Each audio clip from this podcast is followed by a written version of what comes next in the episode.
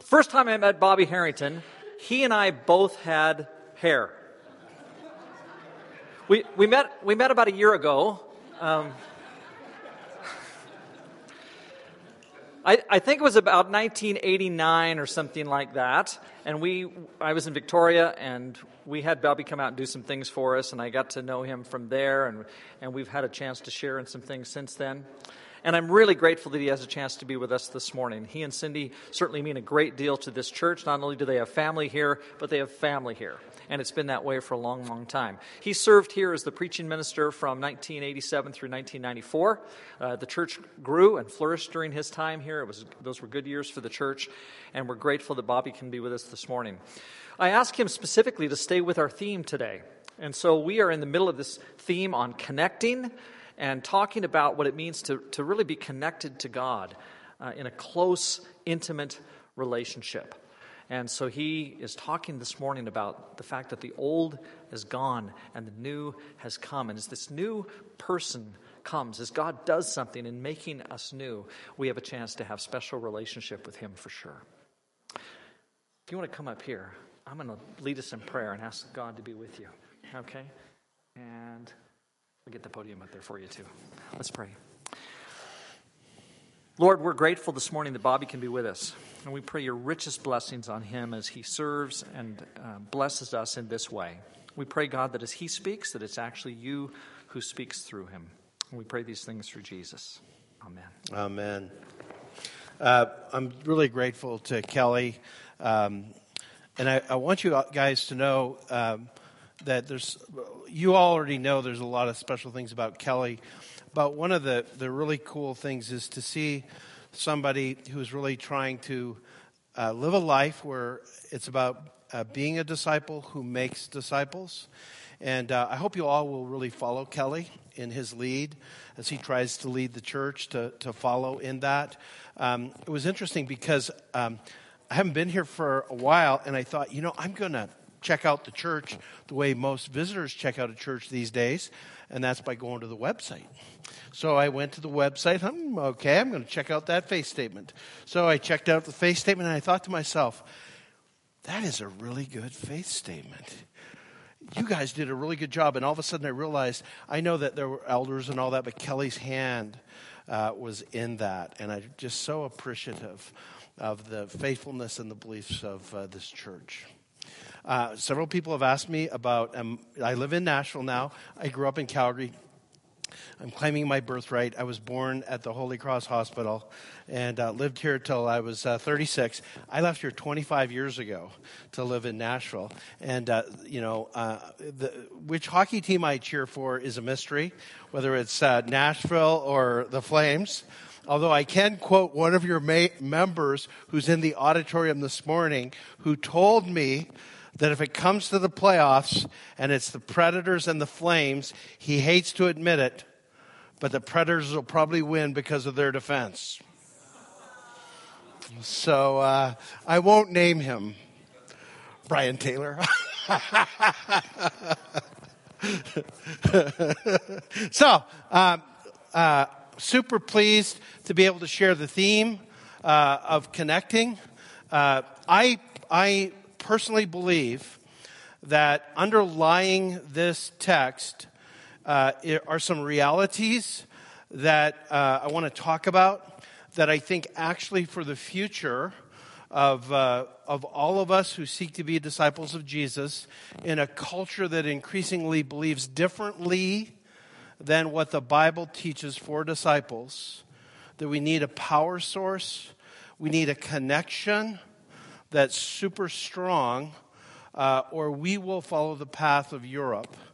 Uh, countries like Britain, where less than 5% attend church, and less than 50% claim to be Christian in Britain. Uh, and in some ways, uh, the rest of Europe, uh, like in Italy, uh, less than 2% of people would attend church regularly, and they're all gray hairs. Uh, it is happening. The same uh, factors in our culture are happening in the United States, just in terms of describing a mega picture on things. Uh, but at sort of on a micro level, each of us as disciples of Jesus uh, really will benefit from understanding the underlying teaching of Romans chapter 6. Now, let me give you a little bit of background. Uh, and we have this picture of Jesus up here. I'm probably going to walk around because I'll be more comfortable walking around. And uh, by the way, when I was here before, we would never have to worry about instrumental music and all these mics and all that. I'm just saying. but I think it's a good change. Really grateful. Uh, this is weird. Here, there, I'm just going to do this, okay? Because that's better for me. So, here's the background in Romans chapter 6 we're about to look at. I know your outline. You guys have the outlines? Did we pass out the outlines? I know the outlines say Romans chapter 8, and uh, it doesn't say, uh, it says Romans 8, but it's really Romans 6. So Kelly Carter and I talked about it this morning. How can we explain the conversion? And, and I, we realized that it's about the conversion rate coming from the U.S., where I created that outline. And uh, if you take six U.S. dollars, it's probably worth eight Canadian dollars, right? So every time you're reading Romans 8, just think six, okay? And uh, that'll help you to connect with uh, what's in the outline. So uh, I want to walk you through uh, everybody's story in this room if you make a decision, if you've made the decision to trust and follow Jesus. So, what is the story? Well, here's the story. Um, Romans chapter 6, in the early part, uh, describes the time when you were baptized into Christ. And uh, as we talked about in communion, it was a moment of great grace. And this picture kind of describes the Messiah Jesus reaching down to you and to me in the water, and he's rescuing us says in the early part of Romans 6, we died with Christ, and now we're going to talk about living with him. It means that we uh, died into the benefits of his death on the cross, but at the same time, we also committed that we're going to die to our sinful, selfish ways. Amen? And uh, I wanted to share with you a picture, but before I do, when I was growing up here in Calgary, my dad had a trucking company. By the way, I'm here because my dad, uh, we came up for his birthday. He's in the back row there. He's going to turn 85 on Tuesday. He is, catch this, the oldest class one truck driver in the province of Alberta. That man right there. So when we were growing up, my dad was running his trucking company. Uh, when I was 18, there was a guy that worked for my dad, and he sold me my first car. It was a 1972 um, Satellite Sebring, an old car. I know, it was 1976, but it was a 72 car. And he really negotiated with me. And then two years after that, I became a follower of Jesus, and he was a friend of mine by then because he worked with my dad, and his name was Gunter Janner. And uh, when I became a follower of Jesus, because of uh, my French professor at the University of Calgary, I tried to tell Gunter about Jesus. And he was very kind and polite and would listen to me and then totally dismiss everything that I said. And this went on, catch this, this went on for 40 years. And then last June, because uh, we had had a discussion and I followed up with a phone call, my dad and I sat down with Gunter in the library here, and about 10 o'clock at night, we baptized him into Christ. And he's sitting at the back right beside my dad, and I love him dearly. And I want to start with the story of Gunter because even though he was baptized at 77, he was made new. I was baptized when I was 20 and I was made new. Gunter was baptized at 77 and he was made new. And the whole concept in the Bible, if I can get this clicker to work, is that the uh, behind Romans 6 is the old has gone and the new has come. So I'd like to talk to you about that. And uh, I'm talking about our lives, you and me, and the realities that we experience with what the Bible says. Now, as the text says, let's start off here. The, the text says Jesus makes people new. Now, you read that, and that can sound like religious words, but it's really true. And I, I want, I want us to walk away today, uh, and every one of us who's a disciple of Jesus, to say to ourselves, I really am made new. I've been made new. My life has been changed, even if it doesn't feel like it. In fact, what I want to argue is that God has made us new, and even though it doesn't feel like it, we need to live into that reality. So, 2 Corinthians chapter 7 describes it succinctly, right? It says, Therefore, if anyone is in Christ, the new creation has come, the old has gone, and the new has come. Now, when it says we're a new creation, what it means is literally uh, all of the sins in our lives, uh, our alienation from God, the domination by the demons and Satan, uh, it's been potentially broken and in fact broken, although we may need to claim it. So we have been forgiven. God has placed His Holy Spirit within us in the Bible, the thing that delineates somebody who's a true disciple from somebody who's not is the indwelling presence of God through His Holy Spirit. So we've been made new, we're forgiven, we have the indwelling Spirit of God within us, and God, by His Spirit, wants to guide us into living an entirely new life. So our job is to learn how to connect with God to live this new life representing the new creation that we are. It's the reality for you, and it's the reality for me. Now, catch this. We have to learn to overcome our sinful ways. Here you are. We're here this morning. I'm talking about you, and I'm talking about me. And uh, we have a challenge. And the challenge is we all have sinful ways. I've got them, you've got them, we all got them. Uh, I'm a sinner, you're a sinner we have this tendency that we inherited from Adam that we gravitate to sin in thought, word, and deed. Do you, do you realize that? Do you agree with that? You can say amen. we Canadians, we're kind of reserved, aren't we? so let me, let me describe what it's like. Like, let's talk about reality. Okay, so you're growing up and you think, as a child, you think, when I, when I become grown, I'll be a good person. And you realize, you know, my parents, they have faults. I don't want to be like my parents. Okay? And then all of a sudden you grow and you realize, man, I got problems. I got problems. You got problems. We all got problems. But then you have children and you think, well, my kids are special. My, I'm going to teach my kids the ways of God and my kids will be special, right? Wrong. Your kids are not special. My kids are grown adults now my wife and I have to pray for our kids because we see their faults just like we see our faults, just like we see our parents' faults, just like we see the faults in everybody that we get to know closely. We all have problems. Now, some of us have uh, besetting sins or sin patterns that are different. My struggles are different than your struggles. Your struggles are different than my struggles, but I need to overcome them as a new creation. So, Romans 5, verse 7 says, uh, if we have been united with him in a death like his, we will certainly also be united with him in a resurrection like his. You say, well, what's he talking about? It's both um, physical and metaphorical. Stay with me on this. Jesus Christ rose from the dead, never to die again.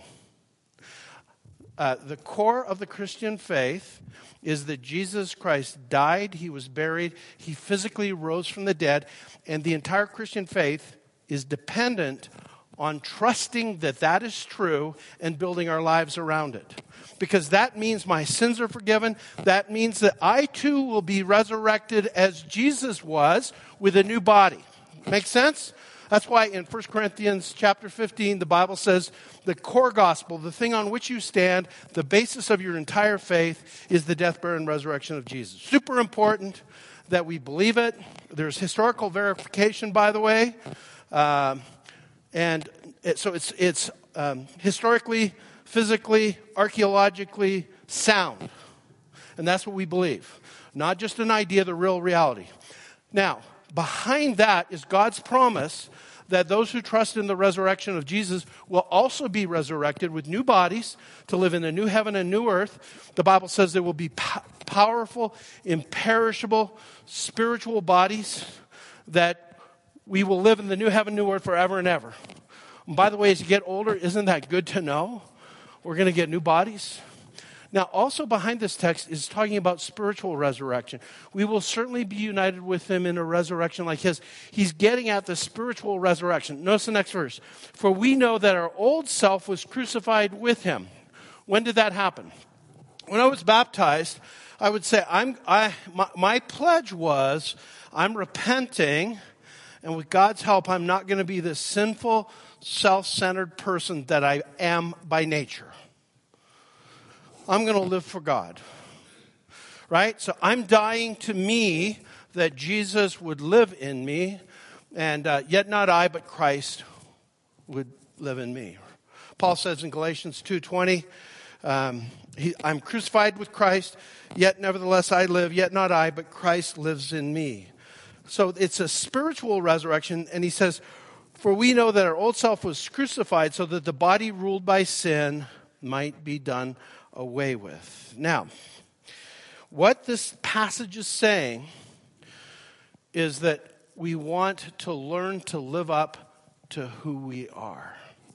One of the best motivations I have ever had in my own life or in the lives of other people is when we say, That's not who you really are. That's not who you want to be. Isn't that true? Like, there's so many things in my life, and it's not who I want to be, even though I, I tend to do it. That's not, I want to live up to who I am in Christ.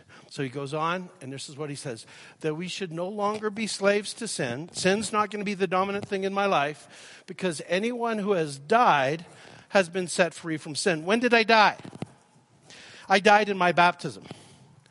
I died to me, and I gave my life to Jesus. You died to you. You may not have fully understood it, and that's okay. But the reality is, when you were baptized, you said to God, I'm repenting and dying of living for me that I might live for you. In uh, April of this year, I was invited to speak to a seminary in Vienna, Austria. Uh, it's uh, TCM, and they have uh, professors from 46 countries in the former Soviet Union, including Estonia, by the way. Noticed at the um, uh, cafe here, helping out people in Estonia. These are devout Christians. They lived under persecution. One of the professors, actually, this is a tangent. I better watch it. What time am I supposed to be done, by the way? No, no, no, no. Don't say that's what you're supposed to say. But what time am I really supposed to be done? Okay, I'm going to tell you about the Estonian guy. Okay, because this is really critical, like the mindset behind them. So, uh, uh, this guy, when he was uh, 18, was Estonia was part of the Soviet Union. So he was drafted into the Soviet army, and they found out that he was a follower of Jesus, probably somewhere in his 20s. He was an officer, and, and they didn't like it that he was a follower of Jesus because a true follower of Jesus will follow Jesus, not the country or the military, if they ever conflict. And so they held a gun up to his head and said, If you don't deny Christ, I'm going to shoot you right now. And like they meant that these were Russian officers. And he said, Go ahead. I died to myself and my life to follow Jesus. And they laughed at him and walked away. In these countries, do you know how they describe becoming a Christian? We say so and so became a Christian. And that's true, but they don't say it that way. They say so and so repented. Because for them, conversion means dying to yourself to live for God. And so they describe it in language like what the Apostle Paul uses here. He goes on and says, by the way, so this is the story. I'm talking about you, I'm talking about me, I'm talking about a challenge we all face. We all face overcoming our sinful nature, and the key is going to be our connection with God and the people of God but what we want to do, what he calls us to do, is to overcome sinful ways by being alive to God in Jesus Christ. Now, stay with me on this. Here's what he says, again, talking about their background. He says, Now, if we died with Christ, when did we die with Christ? In our baptism. We died with him. I'm dying that Jesus would live. We believe that we will also live with him. Now, again, it's a, it's a double entendre. It's, we're going to live with him in eternity, but we're going to live with him now. We're going to walk with him every day. For we know that since Christ was raised from the dead, he cannot die again. Death no longer has mastery over him. He goes on, the death he died, he died to sin once and for all. What do you mean? Jesus died to sin. Jesus didn't sin. Right. He died for your sin. He died for my sin. And he paid the complete price once and for all time. So the death he died, he died to sin once and for all, but the life he lives, he lives for God in the same way. So as Jesus, now in, in his life on earth, and definitely now in his resurrection, he totally lives for the will of his Father in heaven. He says this in verse 12. Catch this, please. Therefore, do not let sin reign in your mortal body so that you obey its evil desires. So, the, the description here is if I want to be a certain kind of person, I have to live a certain kind of way based on the fact that I died, that Jesus would live in me. So far, so good, everybody? It's your story, it's mine. This is where we are going. Now, I want to give you the four keys that this text assumes, but doesn't say but the rest of the New Testament pulled together does say it. Okay? So it goes back to if we have this challenge that we must overcome sin, how do we overcome sin? Let me tell you what you don't want to do. And uh, there are many people here, if I, I know you would say it. We don't stop sinning by saying, I'm going to just stop sinning. Right? How many people have things in your life where you say, I want to stop doing that. And the next thing you know, you've done it again. Raise your hand if you are amongst the human beings like the rest of us here. Because it is, our, it is the nature of human beings. By the way, this is why, in particular sin struggles, you're not going to overcome your sin struggle by just saying, stop that. Right? By other people saying to you, stop that, or you saying to yourself, stop that.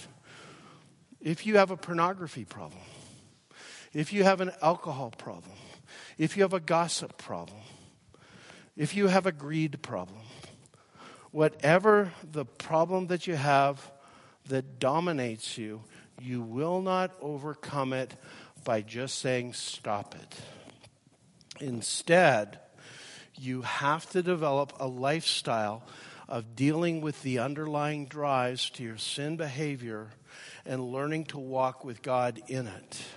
That's why the 12 steps are so fantastic for people struggling not just with alcohol, but all kinds of addictions, because the 12 step which uh, program was developed by Christians, and it's just simply spiritual habits that Christians throughout the centuries tapped into and walked in that we don't like we need to. I'll explain that in just a second. I want you to see, though, the goal is not to stop doing things, but instead, it's to refocus our lives into the ways of God.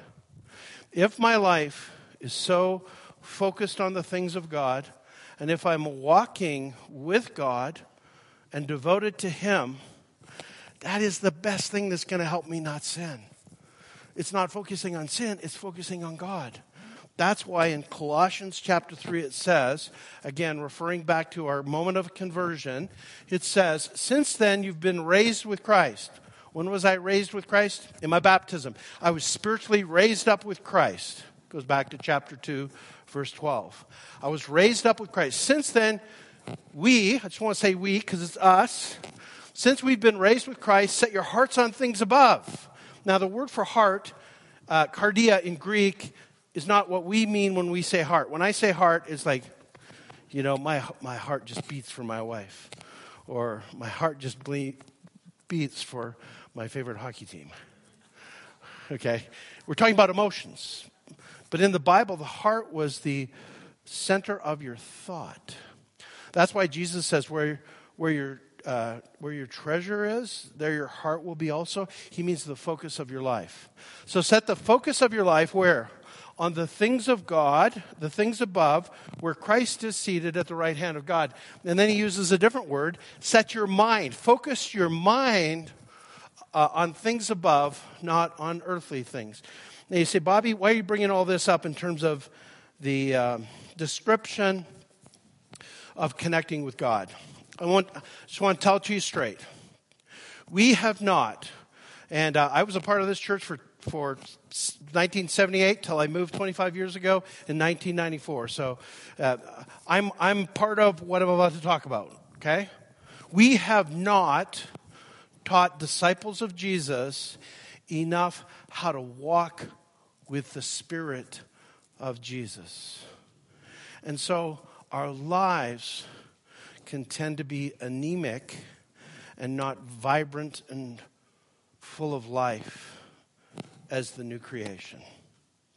So let me describe really quickly how change happens, and I hope to encourage you to join with me and others in embracing the wholeness of this new life. Okay?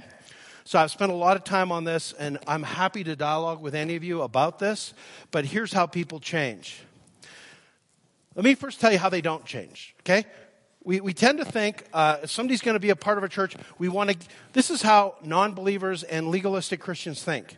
If you're a certain kind of person, so if you, if you would be someone who's a genuine Christian, then you will behave like a genuine Christian, then you will believe like a genuine Christian, and then you can belong in this church.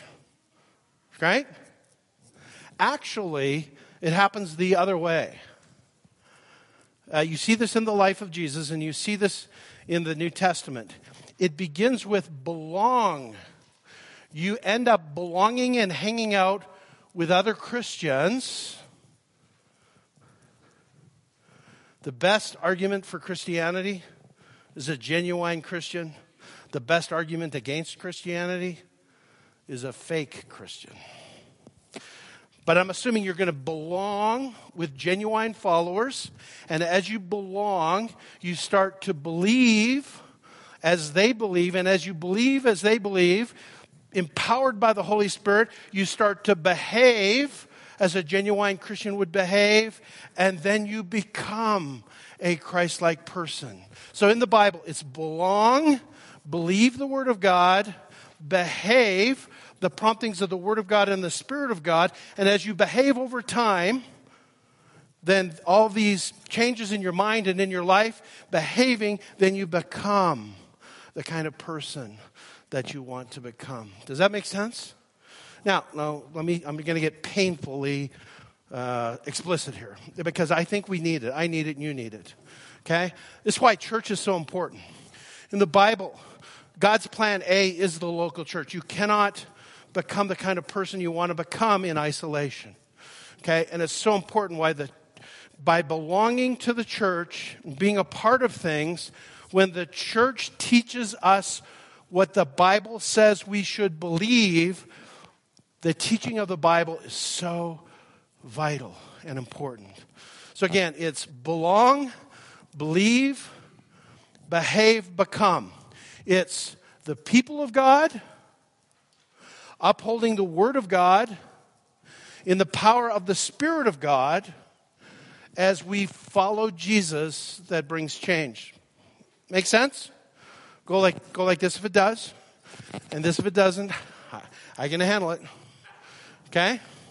So, here's what's uh, happening right now with a bunch of Christians uh, throughout North America who are realizing the way we've been doing it isn't going to keep working. Christianity is declining. Churches of Christ are declining. Christian churches are declining. Evangelical churches are declining. People are giving up on their beliefs.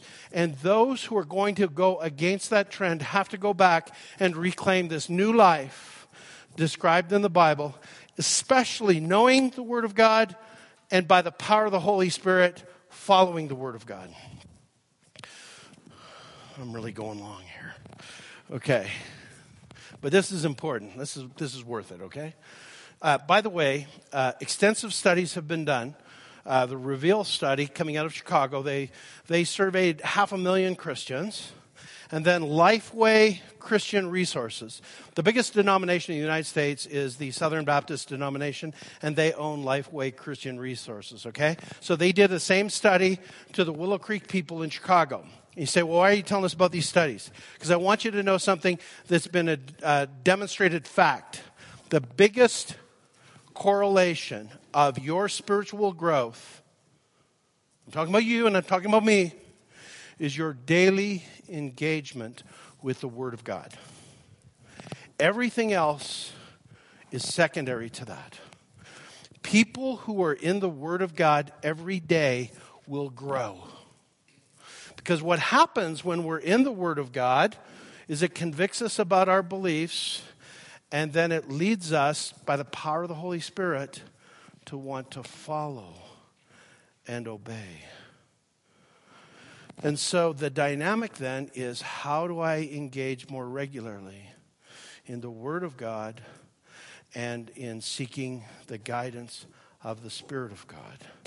And what a bunch of us are finding is we have to rediscover not only the power of regular devotionals, but the power of fasting and prayer. So, in the church that I uh, lead, um, we have really been leaning into this thing. I lead uh, two national organizations. One is called discipleship.org, where we bring together the nation's leading disciple making writers and speakers and all that. Like some of you know, Bill, um, sorry, Jim Putman and Real Life Ministries and guys like that. Okay.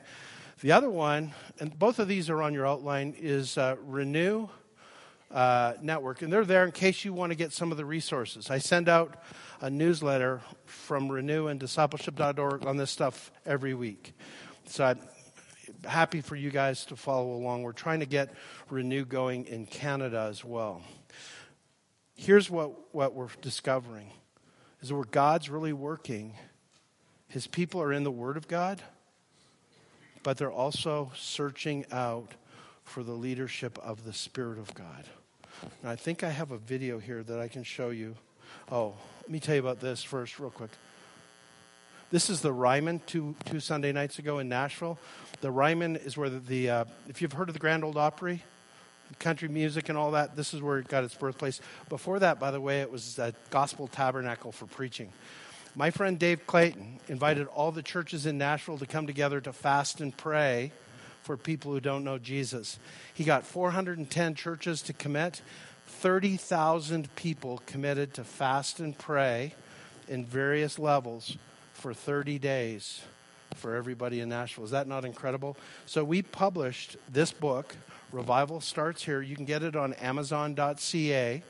Uh, a guy uh, whose father is Church Christ minister in Nashville, Dave Clayton, wrote it, and it describes this whole journey that a bunch of us are on. I want to encourage you all, especially your leaders here. By the way, that was just, I, you all is an American thing. You know, one of the things that's most distressing to me is when my the people I went to high school with tell me that I have an American accent. I'm going, how'd that happen? anyway, I want to I want to get you to watch this video clip of a lady who's a part of our team describing her journey uh, of pursuing the Holy Spirit through fasting and prayer? When I first heard about fasting, I thought it was just for people that were really super spiritual. And I didn't realize it was just for everybody, that God called everybody to do it. And so, once, two and a half years ago, when we were asked to do it, I thought, this is going to be next to impossible. I'm never going to be able to get through the day. But then I did. And what it did was it really drew me into God. It drew me into the idea that I'm human and I want and I need food um, and that I am not God. About a year into fasting, I realized that my heart really wasn't in the right place. I was acting as if my fasting was a gift to God, a sacrifice to Him, instead of a gift that He'd given to me. He wanted to draw me closer. He wanted to draw me into His presence. He wanted to relieve my burdens. And He's told us through fasting and prayer, through petition to Him, that I could do those things. I could really focus on God and I could focus on where He wanted me to be, which was in submission to Him, which was in surrender to Him, which was in a place that, that drew me as close to Him as possible. And I found that I could hand things over to Him in prayer and fasting that I could never do um, without fasting. Uh, being able to sacrifice um, food was small um, compared to what God had sacrificed for us. And I realized that denying myself food was actually relying on God and that He was the way um, that I needed to really look to to be able to, to stay close to Him and to stay um, present. John 15, 5 says, I am the vine, you are the branches. If a man remains in me and I in him, he will bear much fruit. Apart from me, you can do nothing. I fast to be able to hit a spiritual restart button. It allows me to be in his will uh, and takes me out of the equation so that I can be really present um, for Him and for the things that He's calling me to do.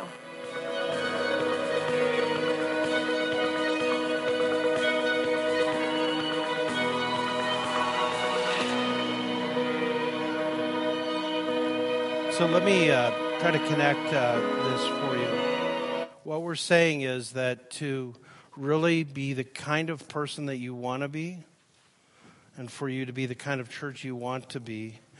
It requires something that Christians have known throughout the centuries but have not emphasized in recent times, and that is that it takes a deep, intimate life with God in the Spirit, characterized by time in the Word of God and a, a very high focus on fasting and prayer. You know, when, when you read through the centuries and you look at the people that God used the most, to do his purposes and kingdom will in this world, it was people who are characterized by fasting and prayer. The New Testament assumes that we know that.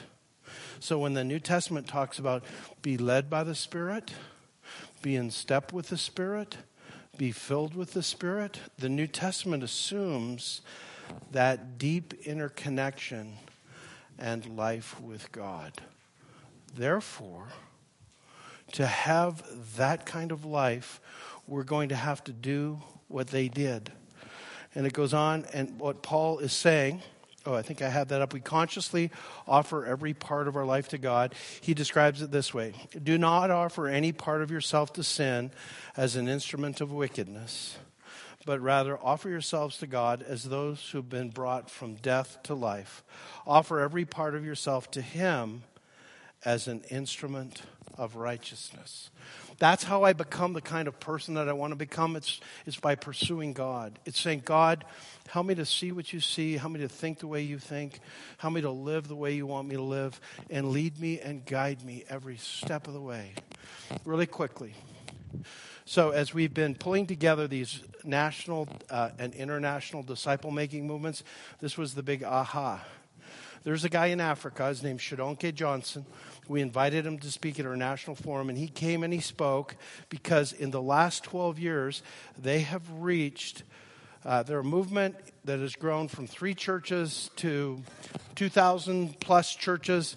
They're a church movement now of 700 to 800,000 people. Catch this 50, uh, I'm sorry, 70% have left uh, Islam to become Christians. They have seen more Christian, more Muslims become Christians in the last 14 years than in the previous 14 centuries. So we wanted to understand what's what's happening and how are they doing that. And here's what we found: it's actually not a disciple making movement. It's a prayer and fasting movement that reflects itself in disciple making, because they fast and pray and ask God to do what human beings cannot do, and that is the presupposition about us connecting with God as it describes here.